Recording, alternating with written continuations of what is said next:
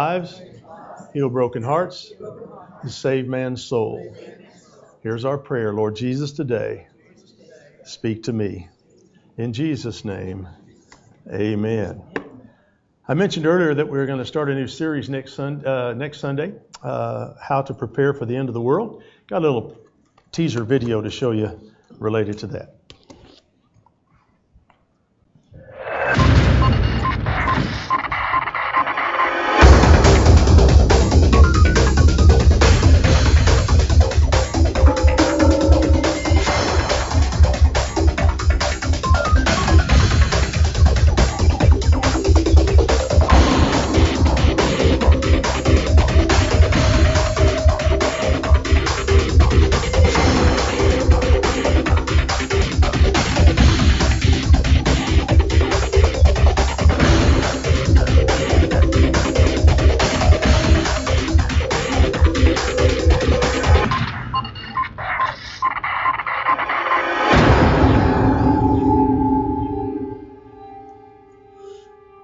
It's going to be a great series. I hope that uh, you will make each and every one because I think you will benefit from it greatly. And uh, I'm looking forward to, to preaching it. But today, today, I want to speak to you about a clean four letter word that may get you dirty. Anybody have any idea what it is? Dirt? Love. Anybody else? Sins. Sins. You got to put an S on there to get the sin. well, here it is on the screen. Today is Labor Day weekend, and so thought we would talk a little bit today about work. And annually we observe Labor Day uh, here in the, our country. Um, how do you view work? Uh, since the beginning of human race, work has been thought of either as a necessity or a blessing or a curse. So, how do you view work? Our culture has some confusion about work. On the one hand, we have workaholics, and on the other extreme, we have work avoiders. Do any of you know people on each side of the extreme? Yes. Do any of you fit? No, I'm just sure we shouldn't do that. I love to read bumper stickers, don't you? I mean, you're sitting at the red light, you might as well read something, right? Some bumper stickers are really fun. Here's a few. Work fascinates me. I can sit and watch it for hours. you might agree with this one. The worst day of fishing is better than the best day of working. Another one goes, Hard work may not kill me, but why take a chance? And then this is the one that most of us understand. I owe, I owe, so off to work I go. We've all got that one down, don't we?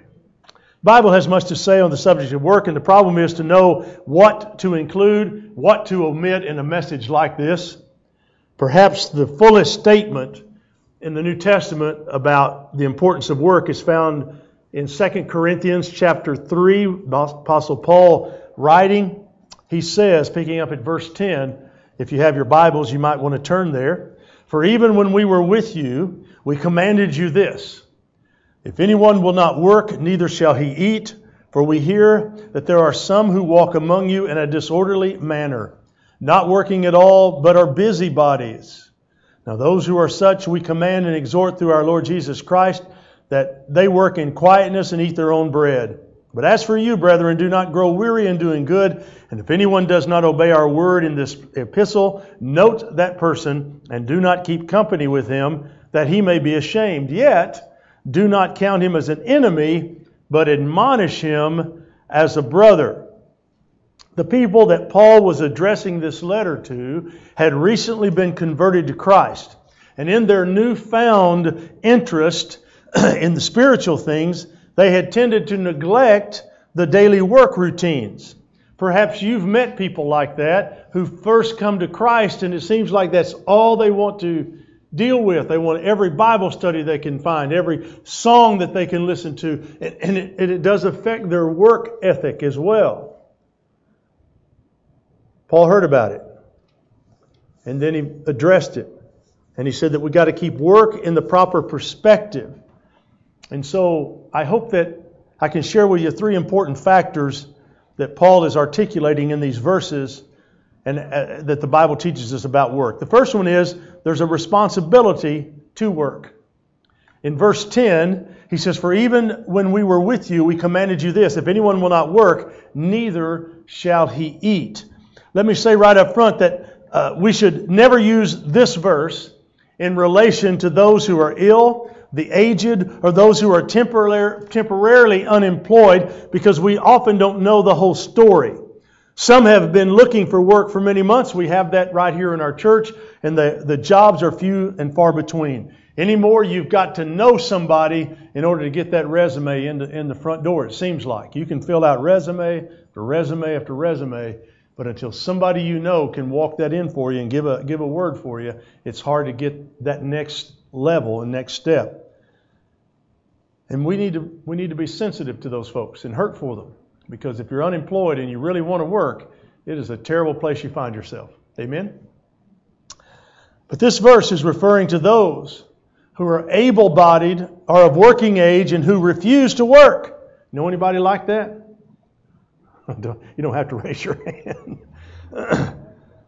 because he says, If anyone will not work, neither shall he eat. Paul's referring to that person who wills not to work, who refuses to work, who becomes a taker in life instead of a giver in life. We need to be givers in life. Would you say amen? amen? Takers we have and we will have forever. But we need to be givers in life. And if you are a taker, change and be a giver in life. And if somebody can't give you something because you think you deserve it, I don't know what to say to you. But we live in a culture that believes that they owe, they, we owe them everything. They're entitled to whatever it is. If they want your car, they'll just come get it. If they want your house, they'll just come get it. If they want the stuff in your house, they'll just come steal it. Isn't that the kind of culture we live in? Seems like. And if and if they don't like, if you argue with them, then they'll just shoot you and kill you right there on the spot. Uh, the boys down in, in Duncan, what was the phrase? They said they got out and shot this guy just because they were bored and didn't have anything to do. Really? Wow. Wow. Whatever happened to building a fort in the backyard? I guess that's, uh, don't do that anymore. Or finding a job. Or, hey, get out and find a job. That'd be awesome too. Yeah. But see, you can't work at McDonald's for seven twenty-five an hour. You got to have $15 an hour. I, I, do know of a McDonald's in uh, a small town in uh, uh Wyoming the town is normally 3,500 in, in, population, but now it's 40,000 in population because the oil and gas is hit up there. And the McDonald's there can't find enough workers. They're paying them $20 an hour, and they can't find anybody to work. How about that? Wouldn't you like to work for $20 an hour? Well, move to Wyoming. of course, you could work in the oil field for $50 an hour, but eh, you know. Paul's referring to this person here who doesn't work, who refuses to work. And if they don't work, they shouldn't eat. Isn't that true? If you don't work, you shouldn't eat. That's the way it should be. A person like this misses a few meals. Maybe he decides he must get, he might have to get up and go to work after all. But we're living in a culture where it's easier just to hand it to you. Hand it to you, hand it to you, hand it to you, hand it to you.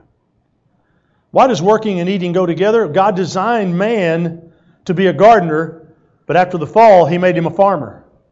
And at the beginning of Adam's uh, job was simply to care for what God had planted. When sin entered the world, he had to plant as well as harvest.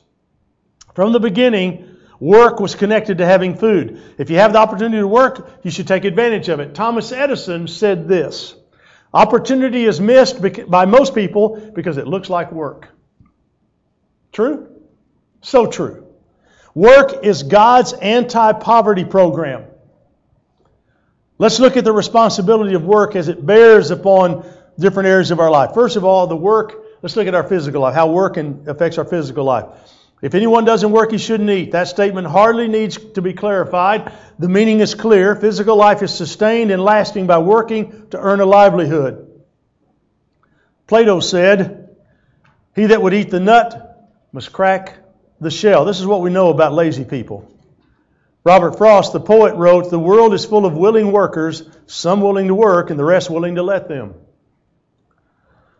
Then someone anonymous wrote, He always does an honest day's work. Of course, it usually takes him a week to do it. How about some tongue in cheek statements about work? A man went to a company seeking employment, and the owner said, I'm sorry, I can't hire you. There isn't enough work to keep you busy.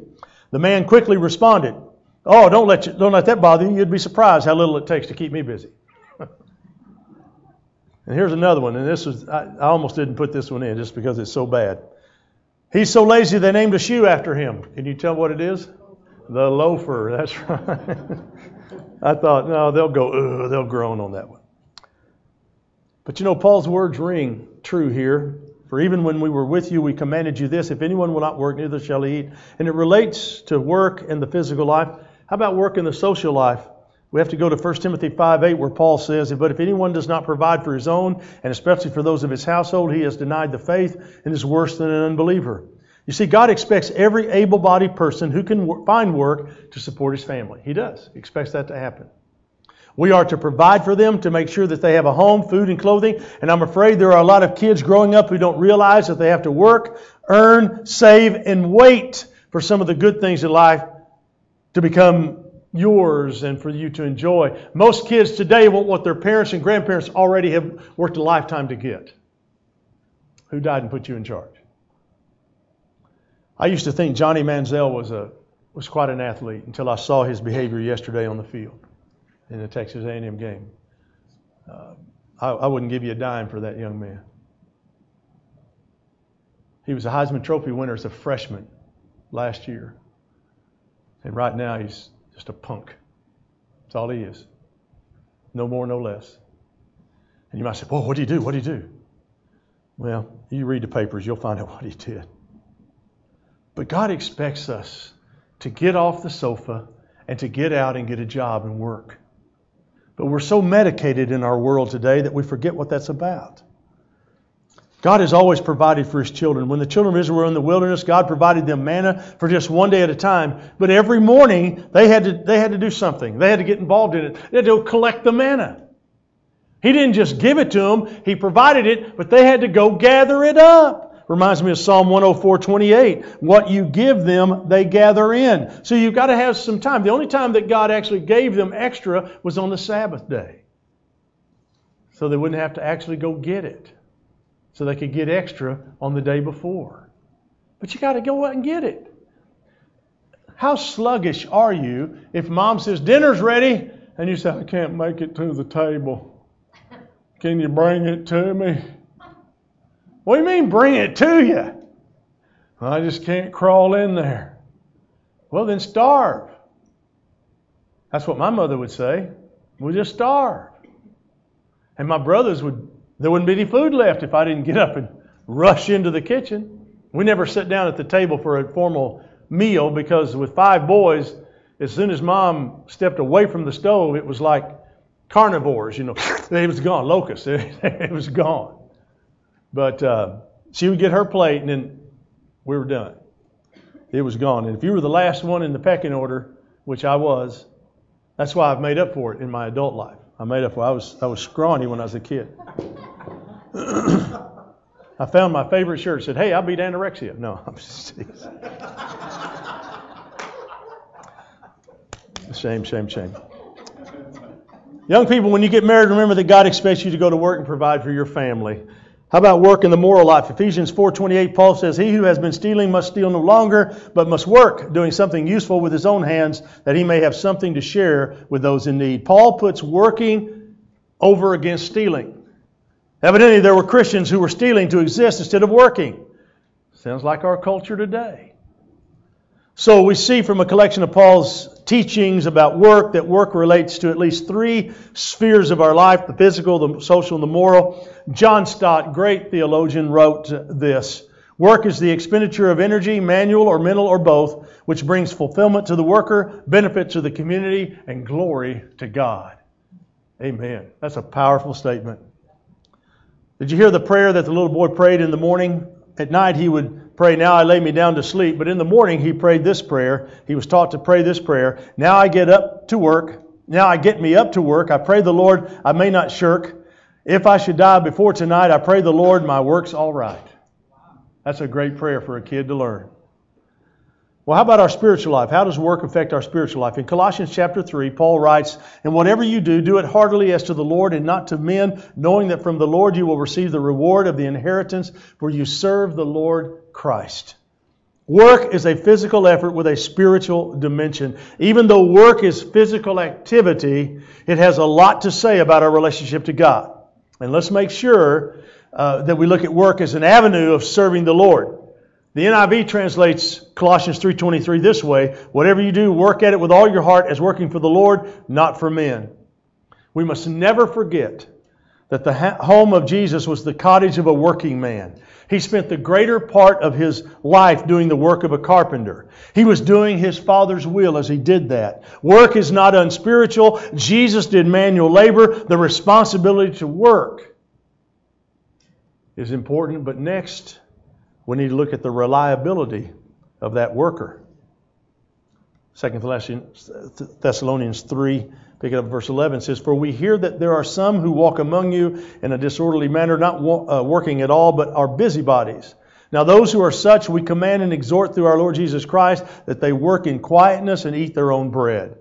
Now, I want to give you quick three thoughts about the, the reliability of the worker. The reliable, that, that, the reliable worker is a contented worker. Notice in verse 12, he says he works, that worker works in quietness. Speaks of being content. But if you go back to verse 11, it says, For we hear that some, there are some among you who are working in a disorderly manner. There are busybodies. Always gossiping. Always got something to say bad about the company or whatever. Disorderly busybodies. They're not contented people. We're talking about attitude here, aren't we? Attitude has everything to do with accomplishment. It was great to watch the preview the other night and to watch Jinx do so well. And the reason they did so well is because they start in June at 6 o'clock in the morning doing crazy running and lifting and puking and all that stuff so that Coach Bryant can pull what little hair he has left out of his head. That's why he cuts it so short so he doesn't pull it completely out. and I make sure that he has all the sharp objects out of his pockets before every game. But attitude makes all the difference in the world. You found that in your life, haven't you? If you have a good attitude, good things happen. If you have a sour attitude, sour things are going to happen. If you get up and say, Good morning, Lord, or do you get up and say, Good Lord, morning? yeah. Makes a difference how you're going to go through your day, doesn't it? That's it. Quietly working away communicates an attitude of contentment, while a busybody communicates a picture of discontent. There's a story told about three men who were digging a trench for the foundation of a church, and when they were asked what they were doing, the first young man said he's working because his parents said he had to help pay the bills at home.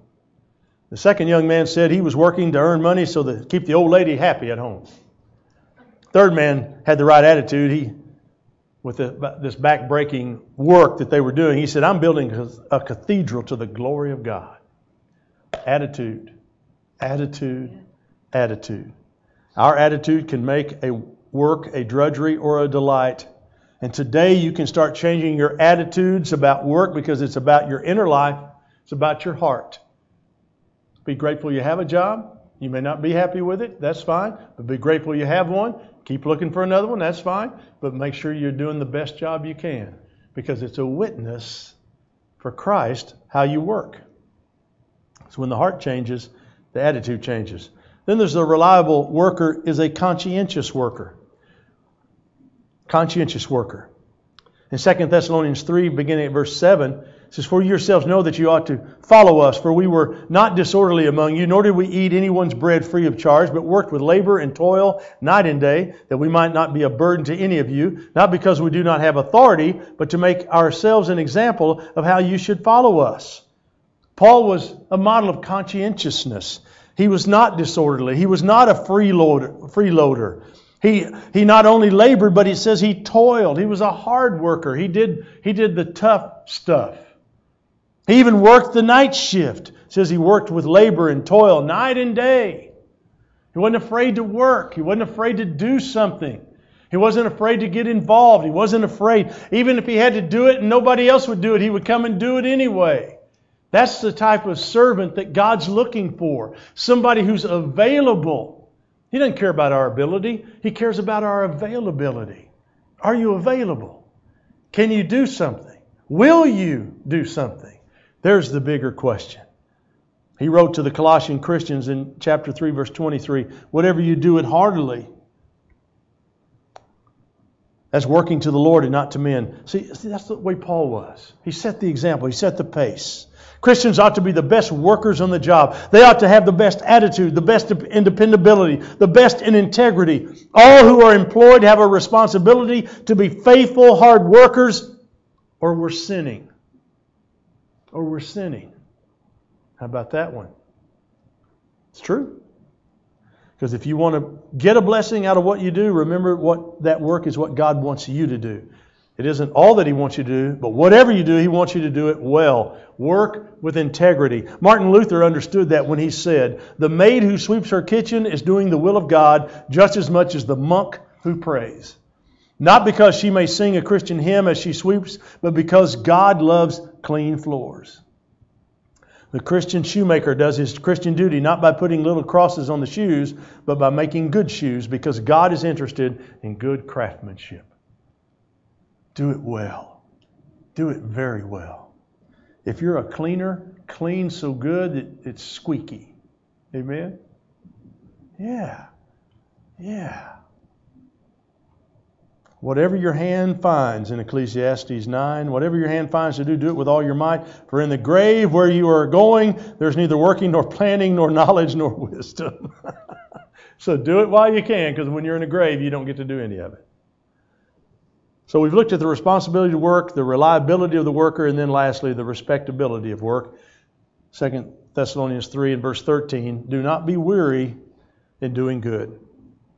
Paul calls work doing good.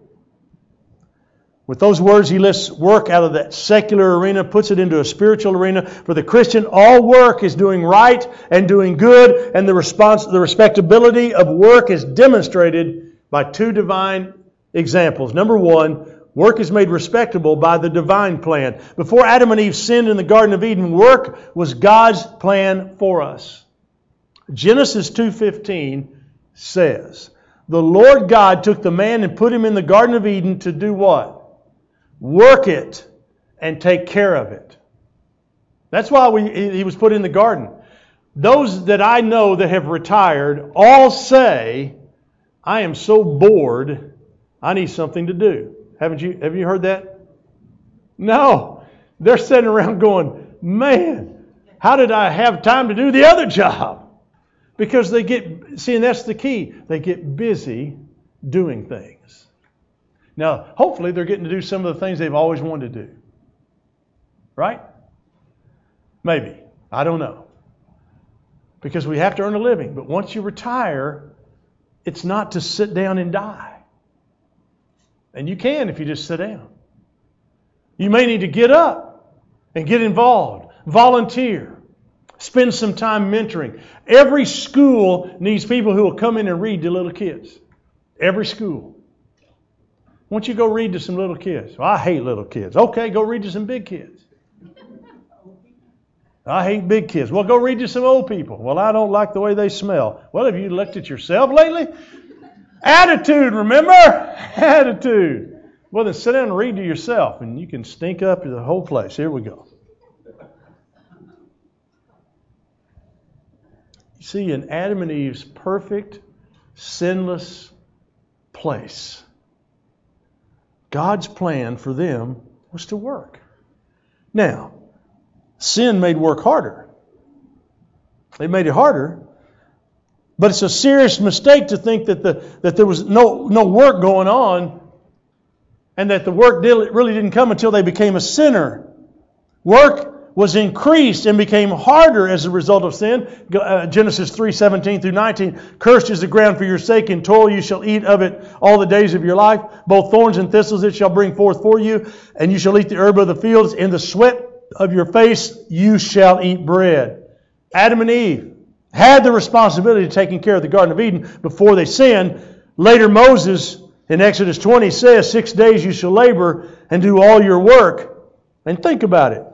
We're going to be employed in heaven. In Revelation 22, it says in verses 2 and 3 In the middle of its street and on either side of the river was the tree of life, which bore 12 fruits, each tree yielding its fruit every month. The leaves of the tree were for the healing of the nations. And there shall be no more curse, but the throne of God and the Lamb shall be in it, and his servants shall serve him. Did you catch that? His servants shall serve him. The first paradise Garden of Eden presented Adam and Eve with an occupation. The last paradise, the garden in heaven, provides occupational opportunities as well. So we see that the respect, respectability of work is derived from God's divine design for us from now through eternity, forevermore. And secondly, the work is made respectable by the divine person. In the beginning, God created. It started. Work was demonstrated by Almighty God. Exodus 20 and 16, for six days the Lord made the heavens and the earth, the sea, and all that's in them. He made them. He created them. He worked them. God is the greatest worker in the universe. In Luke chapter 2, in Jesus' youth, he said, I must be about my Father's business. In, in John 5, later he, in his life, he said, my, my Father has been working until now, and I have been working. In the middle of his ministry in John 9, Jesus said, I must work the works of him that sent me. And then that, in the end of his ministry, in his great prayer in John 17, in verse 4, he says, I have finished the work you gave me to do. The point is that God the Father and God the Son made work respectable. The associations with work make the person who shuns work or is haphazard about work look like the worst of sluggards. Homer, the famous Greek writer, said this The gods hated humans so much that they invented work as a way to punish people. It's not true. Work is a worthy pursuit planned by God, who himself is a worker, and what a blessed privilege that can be laborers together with God out of 1 Corinthians 3 9. Work is not punishment, work is God's plan, and is therefore respectable. We should thank God for earthly parents who had strong work ethics and showed us how to do it. Parents that expected us to work, expected us to earn our way. Jeff and Corey bought their first car. Jeff was old enough to drive, and Corey wasn't. So he somehow sold Corey a bill of goods that he was going to get to have that car in some way. And so Corey helped pay for half of it, but never got to never got to drive it unless I was with him. And uh, Jeff thought it was his car. Well, the problem is that it was only half his car. So I thought about taking a chainsaw and just cutting it in half and said, Here you go. But that didn't, mom didn't like that idea.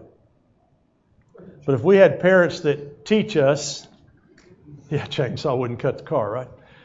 But if we have parents that teach us and taught us, we should be grateful. But our greatest role model of work is Jesus himself in John 9 4 when he said, I must work the works of him who sent me while it is day. The night is coming when no one can work. So get it done now. Get it done now. Don't put it off. Don't wait any longer. There remains but one thought that I wish to give you as we close this morning in John 6 29. This is the work of God that you believe in him, that you believe in him who he has sent. And then let me quickly add I do not work my soul to save, for that my Lord has done, but I will work like any slave for love to God's dear Son.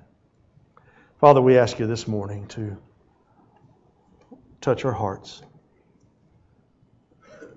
I believe everybody in this room is a hard worker.